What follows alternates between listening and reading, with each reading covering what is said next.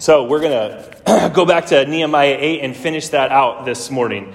Nehemiah 8, remember that uh, Nehemiah is the story of how uh, God, it's about the God who rebuilds and restores. And he has just rebuilt the wall. He has helped his people rebuild the wall in Jerusalem so that they might gather around and worship him. And uh, I just think this, this Thursday is our annual celebration of Thanksgiving. You know, our, uh, our country devotes one day to celebrate the practice of Thanksgiving. Now, if you're from another country, you, you might uh, celebrate Thanksgiving with an American family, and you might think thanks, the word Thanksgiving means eat a lot of food and watch football. I can't even laugh at my own jokes. It's really bad. Okay. But regardless of that, you have to admit it's pretty cool that our country devotes a day to give thanks, to celebrating Thanksgiving.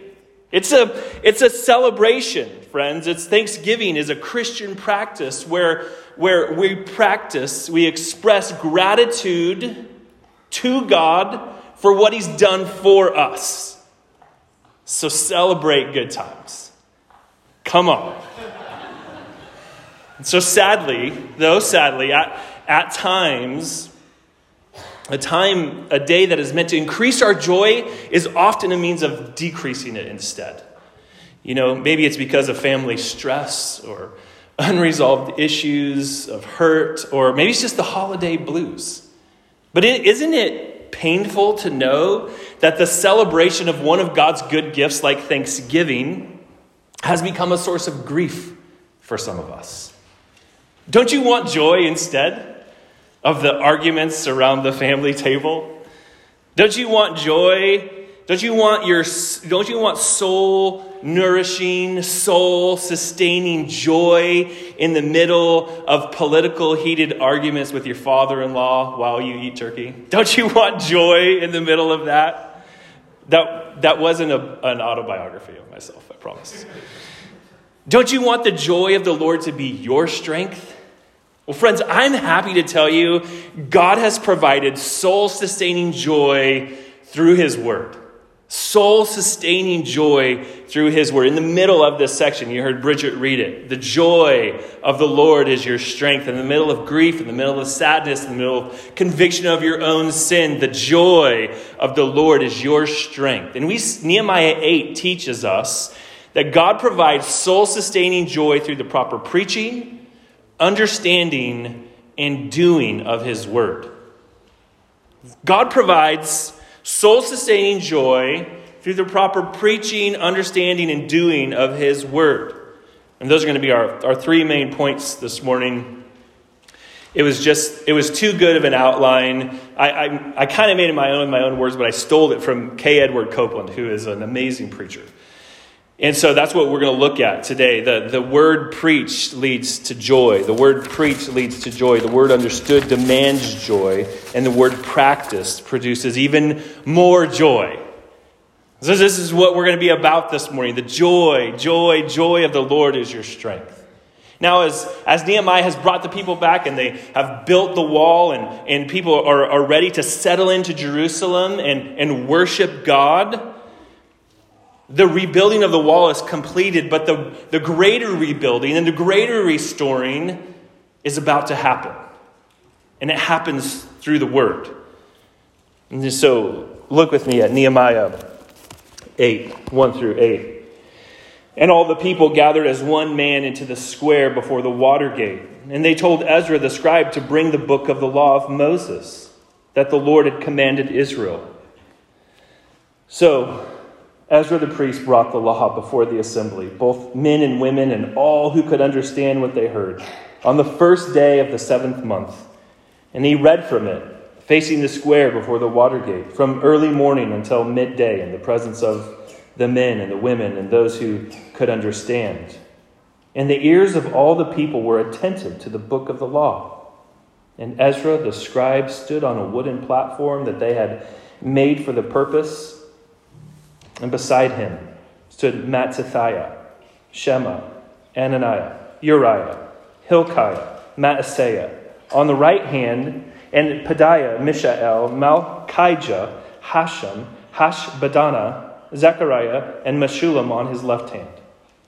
And Ezra opened the book in the sight of all the people, for he was above all the people. And as he opened it, all the people stood, and Ezra blessed the Lord, the great God. And all the people answered, Amen, Amen, lifting up their hands. And they bowed their heads and worshiped, worshiped the Lord with their faces to the ground.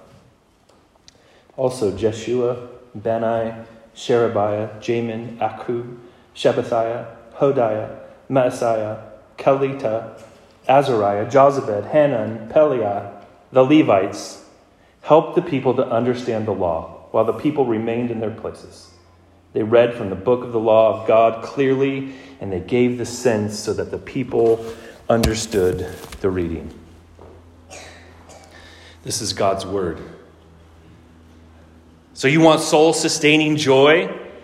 You want joy in the midst of, of grief and, and sorrow and, and, and hard talks around the dinner table?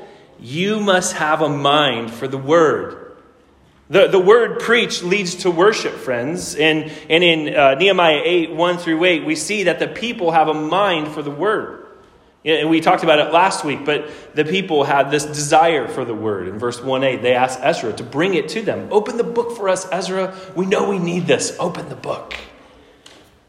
So Ezra opens the book. And then in verse 3, they are attentive to the words. They tune their ears to hear. They bend it because they, they want to hear God's word for them. And then as the book is opened, you see that they're reverence for the word. They, they stand like when a judge enters the courtroom. Everyone's told to stand. Why? Because the judge represents the judgment that's about to come, that he, he, he represents the court, the higher justice. And so they stand out of respect for God's word. And then they respond. You know, this isn't just a, this isn't just a uh, uh, going through the motions they desire, they're attentive, they're reverent, and you know, they're sitting with their hands to their side, like most of us do when we sing. Just, I'm not throwing shade on you, I'm just pointing out something. Uh, and when they hear the word, they respond, Amen, Amen, we agree. And they put their, their hands up and they worship God. They bow their face to the ground. So people have a mind for the word. But not only that, the people don't only have a mind for the word, the preacher has a mind to bring the word to them. Ezra knows what his job is. And, it's summarized, and the job of the preacher is summarized in chapter 8, verse 8. What, what, the pre, what Ezra the preacher is supposed to do. And, and so in tells us what preachers are supposed to do. So if I was to drop dead and you were to find a new pastor here for this church, what is that pastor supposed to do? He's supposed to preach the word. And in verse 8, it tells us what, what to do. They read from the book of the law of God clearly, and they give the sense so that the people understand. Nothing else will lead to joy like the preaching of God's word like the understanding of God's word. Nothing else will lead to the soul sustaining joy quite like the opening and understanding of the book. And so here's what the preacher is supposed to do. And friend, here's what you can do as you preach the gospel to yourself and you preach it to others. It's not just the preacher who, who can preach the word, it is, it is you who have the word. Open it, understand it, so here's what he does he reads it clearly. That means if you, if you come up to, to read the word as a, a, preacher or before the sermon, it means you have to know it. You have to have read it before. You need some preparation. You who preach to others, you have, must first preach to yourself. And friends, I, I can't tell you how actually hard that is. There, there are many times that I just read the Bible to write a sermon. That's not good. We need to be reading the Bible and understanding it, not just so we can present it to others, but because we need it. It's our only source of soul sustaining joy. You can do that as you open the book in the morning, as you open it with other people. Read it clearly. And then it says, give the sense. You, you read it and then you make it clear. Uh, this is expositional preaching or explaining what the Bible means. Exposition is to explain what it means, and that's to say uh, the, the Bible is an interpreter of itself, but it also needs people who have studied it to interpret it for other people. That's why I look at commentaries and older commentaries and read older people because I don't have all the answers myself, and neither do you. We need God's word explained to us. And preach, if you desire to be a preacher in this room, that is your greatest job, and that's the greatest joy you'll have, and that's the, the, the greatest thing that will bring joy to other people is to explain God's word to them. Explaining what the Bible means while making it interesting is hard work, though, right? Not because the Bible's uninteresting, but because we're boring. And most of the time, when we explain things, we explain them in the wrong way or too, or too much, like maybe like I'm doing right now. But the Bible's not boring. It has life and has joy for all of us. Clarity, not entertainment, is the goal. But it doesn't hurt to be interesting right? Open the book. Let it, let it, let it lay out for you all the, the wonders of God and His mercy and His glory, and let it bring you and its hearers joy. Read it, make it clear, and have a purpose. The third thing is to have a purpose. It, it was so that the people understood. Right? You can see that in the in the text. And all the people who could understand were there. The ones who could understand are here. And then they understood the word when it was explained. The word proclaimed and preached clearly leads to joyful worship. God provides soul sustaining joy through the proper preaching of the word. Not just what I'm doing here, but what you do when you preach the gospel to yourself when you preach it to others, when you take the good news into your workplace and you have a smile on your face and someone asks you, How are you doing? And you say, You don't just say, Oh, I'm, I'm fine. You say, Better than I deserve. I, am I'm, you know, I'm doing well because of God's grace. You find a way to express the goodness of God in your life because the Word has brought you soul sustaining joy. The Word preached leads to worship. Well, secondly, not only the word priest leads to worship, the word understood demands joy. And you heard Bridget read for you. I'm going to read it again, verses 9 through 12. It's such an important point for us that we're going to stay here for a little bit. In, in chapter 8, verse 9, it says, And Nehemiah, who was the governor, Nehemiah is reintroduced now into, the, into this section, and and it says that Ezra, the priest and scribes, and the Levites who taught the people said to all the people, This day is holy to the Lord your God. This day is holy to the Lord your God. Do not mourn or weep. For all the people wept as they heard the words of the law. Then he said to them, Go your way, eat fat, and drink sweet wine, and send portions to anyone who has nothing ready, for this day is holy to the Lord. And do not be grieved, for the joy of the Lord is your strength. So the Levites calmed all the people, saying, Be quiet, for this day is holy. Do not be grieved. And all the people went their way to eat and drink and to send portions and to make great rejoicing because they had understood the words that were declared to them. This is God's word. So now, friend, the, the governor and the scribe join with one voice to a people who has joined as one man. And as they stand together, they are both saying to these people who now have heard God's law, This day is holy, so party. Have you ever thought about that? Have you ever thought holiness and celebration go together? I, I just think of, you know, g- growing up, I, I always thought holiness was one side of God that was uh, kind of, you know, just scary and um, uh, he was just waiting uh, for me to have too much fun and then I'd get disciplined. But that's not how God views holiness. That's not how Nehemiah, that's not how the law views holiness. Holiness belongs with celebration. So this day is holy to the Lord. Do not mourn, weep, or be grieved. Instead, they are to celebrate good times. Come on. Yeah, let's go. Do, do, do, do, do, do, do, do. Celebrate. Wipe away your tears. The people heard the law and they were cut to their hearts. Why, why do you think that was? They probably had not had the law read in this way as a group of people since exile. And, and they're seeing how good it is. Oh, how good it is when the family of God gathers around God's word. But also, the word revealed that they were sinning against God. They revealed their sin. Like when you come before God and you, you read His Word and, and it, reveals, it opens up, the Holy Spirit opens up your mind to, like, no, actually, I was sinning and I need to repent. The law revealed that they were deficient in their worship. And all of this brought sadness. But in the kindness and mercy of God, He tells them to celebrate instead of mourn. Now, friends, I, I understand actually this is this can be controversial.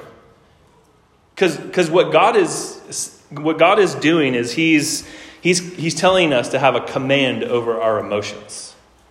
And in a culture that says your emotions, what you feel inside, determines who you are, uh, who is God to tell me to celebrate instead of be sad? Well, He's God. He, he's the King of the universe. And He's telling us He's not just actually telling us to change our mood, he's telling us the reality that the joy of the Lord is our strength. Friends, it's time to celebrate and not mourn. Now, joy is not simply happiness or elevated serotonin levels. Joy is a settled confidence in God and His Word. It's a settled confidence that whoever God says he is, or whatever whoever he says I am, and what he tells me to do is good. He does not say, change your mood, but change your thoughts from grief over sin to joy in the Lord. The joy of the Lord is your strength. That we need to celebrate the grace of God that brought us out of exile. That, that, that is what the law is telling them, and that's what that's what the preacher tells them, and Nehemiah, the governor, tells them, and that's what the Levites tell them. And friends, this is exactly what these people needed. They, they have come back into Jerusalem, and it's not like they heard, and it's not like they remembered. And they needed to hear the joy of the Lord is your strength. Nehemiah not only wrote about these people, he wrote to a people a people like you. So, who were the first people to read this, to open this scroll and read it out? It was, it was a people who, who came out of exile but had no king. They remember that God had promised them a king to rule over them forever and ever. Now, where's that king? How are we going to have joy if we don't have a king to rule over them? Their question is Would God keep his promise to have a king rule over them? And the word answers that question I will rule over you by my words written to you. I have not forsaken you. I have not abandoned you. All of those kings and those rulers, both the good and the bad, both the David, both the Davids and, and the, the, the Asas, and also the bad kings. All, all of them were a, a pale reflection of the good king that I am. I've not forsaken you, I've not abandoned you. I am ruling over you by making my word plain to you. Do you ever think about that? When you think that God has forsaken you, or that your, your time on this earth has, has proven God is not happy with you? He is ruling over you by making his word plain to you. So go celebrate. He says, I'm a God who rescued you. So eat the fat and drink sweet wine.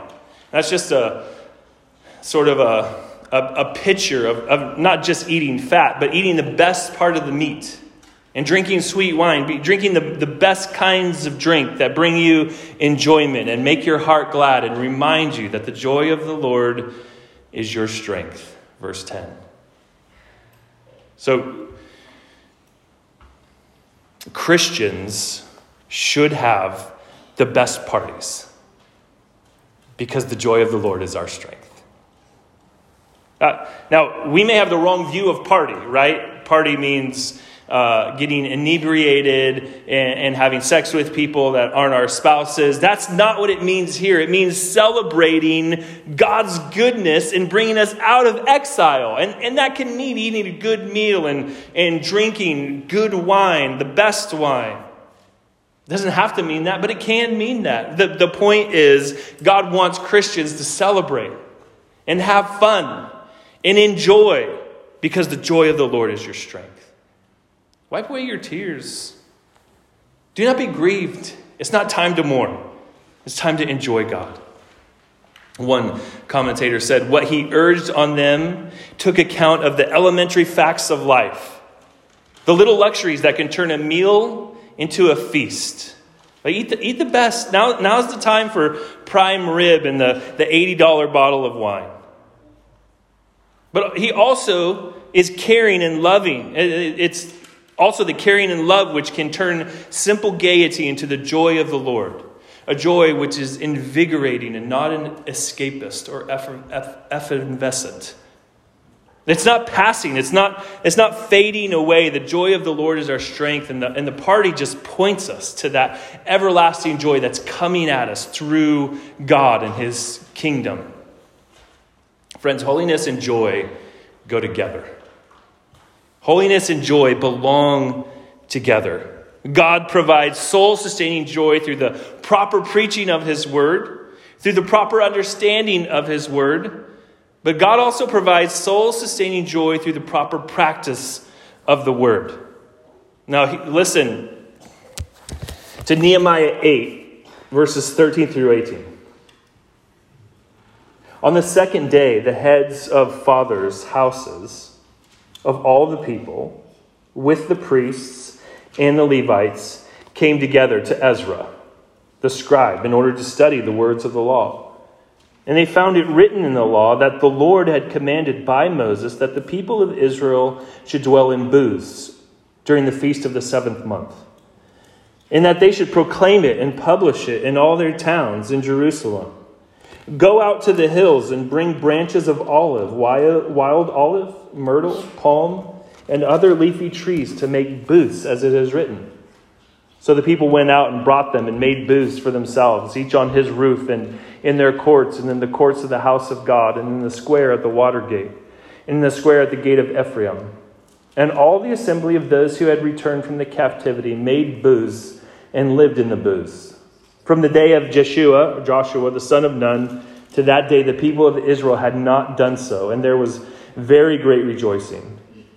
And day by day, from the first day to the last, he read from the book of the law. They kept the feast seven days, and on the eighth day, there was a solemn assembly according to the rule. This is God's word. So in verse 13, you see there's a men's Bible study. The, the heads of the houses, they gather together and they do a Bible study. And, and, and if you want more joy, read God's word and study it with other people. Studying it with other people will, will bring out things that you hadn't seen before. And that's what these brothers do. They, they study God's word, and what do they discover? Bible study leads to discovery. And in verse 14, they discover that they should be celebrating the Feast of Booths or Tabernacles like they haven't done in the past. And it pains me to know that the Bible celebrates tent camping. It pains me to know that he's saying, go out and do have a feast and a celebration in tents for seven days. But there it is. I'm glad we live under the grace and not under law. So, what is this feast? What's this festival? So, God had a liturgical calendar for his, his people. The liturgical calendar for the church in, in that day was, uh, you know, sort of starting off with the Day of Atonement, the Passover, which was a day in Egypt, when they were told to, to kill the lamb, eat the lamb, spread the lamb's blood over the doorpost, and, and the angel of death would pass over you. The lamb became a substitute for the firstborn son. And if you believed, if you applied the blood, then your son would be safe. And all who did that were spared.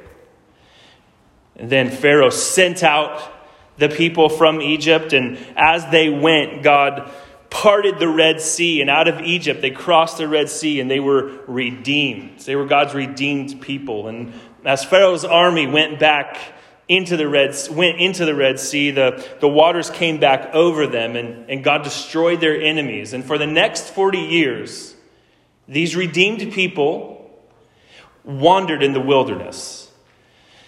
And in the wilderness wanderings, the people dwelt in temporary shelters, booths, tents, tents that had been made, made up of, of, of, leaves and branches. And they, they wandered. They set up camp until the glory of the Lord departed from that place. And then they packed up and they moved and they did it all over again. And that was their life for a generation in the wilderness, wandering and wandering and wandering. And during this time, they saw so many wonderful works of God. But they also sinned. But this wilderness wandering was to recall to mind that the good hand of God was upon them all their days. In calling them to celebrate by living in tents, he wanted, to re- wanted them to remember the great acts of mercy, the great acts of strength and kindness and justice of God. The good hand of God was on them even through the wilderness wanderings even through exile, even through what you are going through right now. The good hand of God, if you believe and trust in Him, the good hand of God is on you too. And now, as they return into Jerusalem, God says, My good hand is on you. He's governing them by His word. His word hasn't failed, it's always been the same. And as they returned as they returned to Jerusalem, as they returned to God, God has returned to them. As they practice the word, there's more joy to be had, though. The, the practice of God's word leads to even more joy. Putting God's word into practice isn't always the easiest thing to do, but it promises to lead to joy and rejoicing for God's people. So, friends, the, the word is a source of life, a, a wellspring of, of life, uh, like, like a well or a spring is to a city of thirsty people. God has an abundance of, of soul satisfying water for you in His Word. But unlike, the, unlike physical water that only leads to being thirsty at another time, the water of the word satisfies our thirst while making us thirsty for more. And when we come to the well of God's word, we're satisfied and left wanting more. Isn't that your experience? Why is that? Well, it's because the water of life is not just some words written on a page. The water of life, or the word of life, is a person. All, all, of this, the, the feast of, of booths and them being at the Watergate, was, was to remind them that it's not just words written on a page, it is actually a, a person that they are in a relationship, and, and so with you. In John 7, uh, 37 through 38. In John 7, this is the, uh, in Jesus' earthly ministry, this is where they were celebrating the Feast of Booths, of Tabernacles, of tents. And on the last day of the feast, John 7 37 tells us that the great day, Jesus stood up and cried, If anyone thirsts, let him come to me and drink. Whoever believes in me, as the scripture has said, out of his heart will flow rivers of living water. And what the children of Israel wandering, when the children of Israel wandered in the wilderness, they thought they were going to die of hunger and thirst. And there were times when they said, why, why did you bring us out of Egypt just to kill us here in the desert? And every time, God provided for them. He even brought water from a rock. And what the people needed to be saved from was not just physical thirst, but spiritual thirst. See, unless you unless your thirst is quenched, your spiritual thirst is quenched by Jesus himself, you will die spiritually in your sins and God will punish you forever. They would die unless God quenched the thirst of their sin. Jesus is that one. Oh, dear friend, if, if you're not a Christian, I, I, just, I, just, I just ask you how, do you have a longing in yourself for something more than this life? Do you have, do you have a longing in, inside of you that you maybe are, are trying to fill with, with education?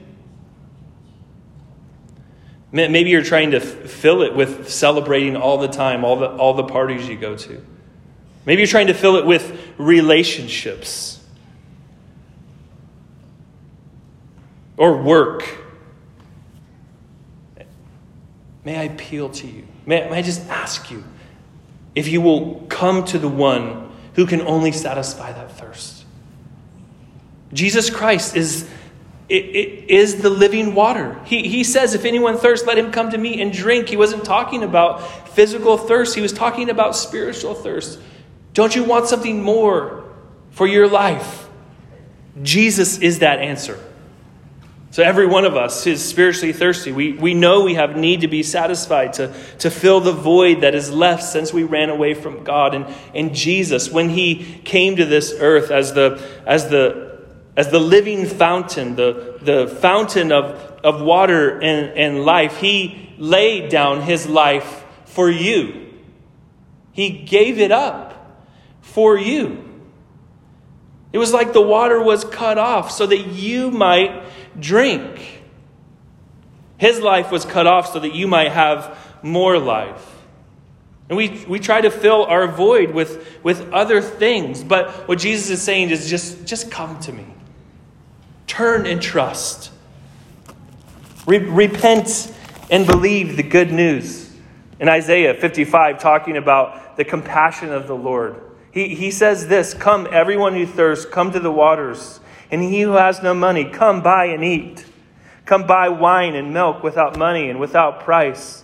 Don't spend your money for that which is not, is not bread, and your labor for that which does not satisfy. Incline your ear and come to me. Hear that your soul might live, and I will make with you an everlasting covenant, my steadfast, sure love. He, he will receive you. Come to him, and you will be satisfied. When you do, you will find soul sustaining joy, the thing you're looking for, but you don't really know. Why? Because the proper practice of God's word brings soul sustaining joy. So, friends, this Thanksgiving, at your, as you sit, at the table and you, you eat the best food and, and drink sweet wine, remember that the joy of the Lord is your strength. And, friends, the, the proper preaching, understanding, and doing of God's word leads to soul sustaining joy. So let's celebrate good times. Let, let's celebrate the joy of the Lord is our strength together. Now, friends, we, we have a perfect opportunity. We do this every week. Is, is we have a, a meal before us. There is, uh, there is bread and wine. It's not, it's not fermented wine, it's juice, but the bread and the cup are, are before us as a meal. And uh, this is a time for celebration every week. And, and, this, this Sunday, we, we wanted to take out the prayer of confession, but we, we want to leave in the assurance of pardon. This is the assurance of pardon that Jesus broke, was, his body was broken for you. That he, he poured out his lifeblood for you. He, he, was, he was cursed so that you might be blessed. And so, uh, we invite you, if, if you are a believer in Jesus Christ, if you have put all your trust in Him and have turned from your sin to Him, we invite you to come and, and drink of the water without price.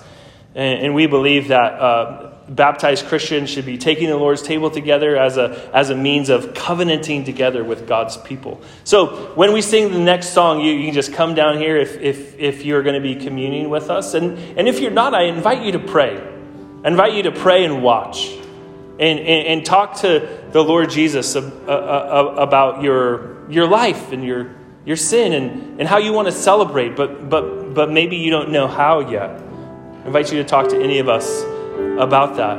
And as you watch, will you, will you notice that uh, th- this does not save us, but it's a representation of us taking Jesus to ourselves. We, we, can't, we can't have celebration or life without having Jesus. That's what we believe when we proclaim the Lord's death until he comes. So as we sing this next song, I invite you to come to the table and feast and celebrate. Let's stand.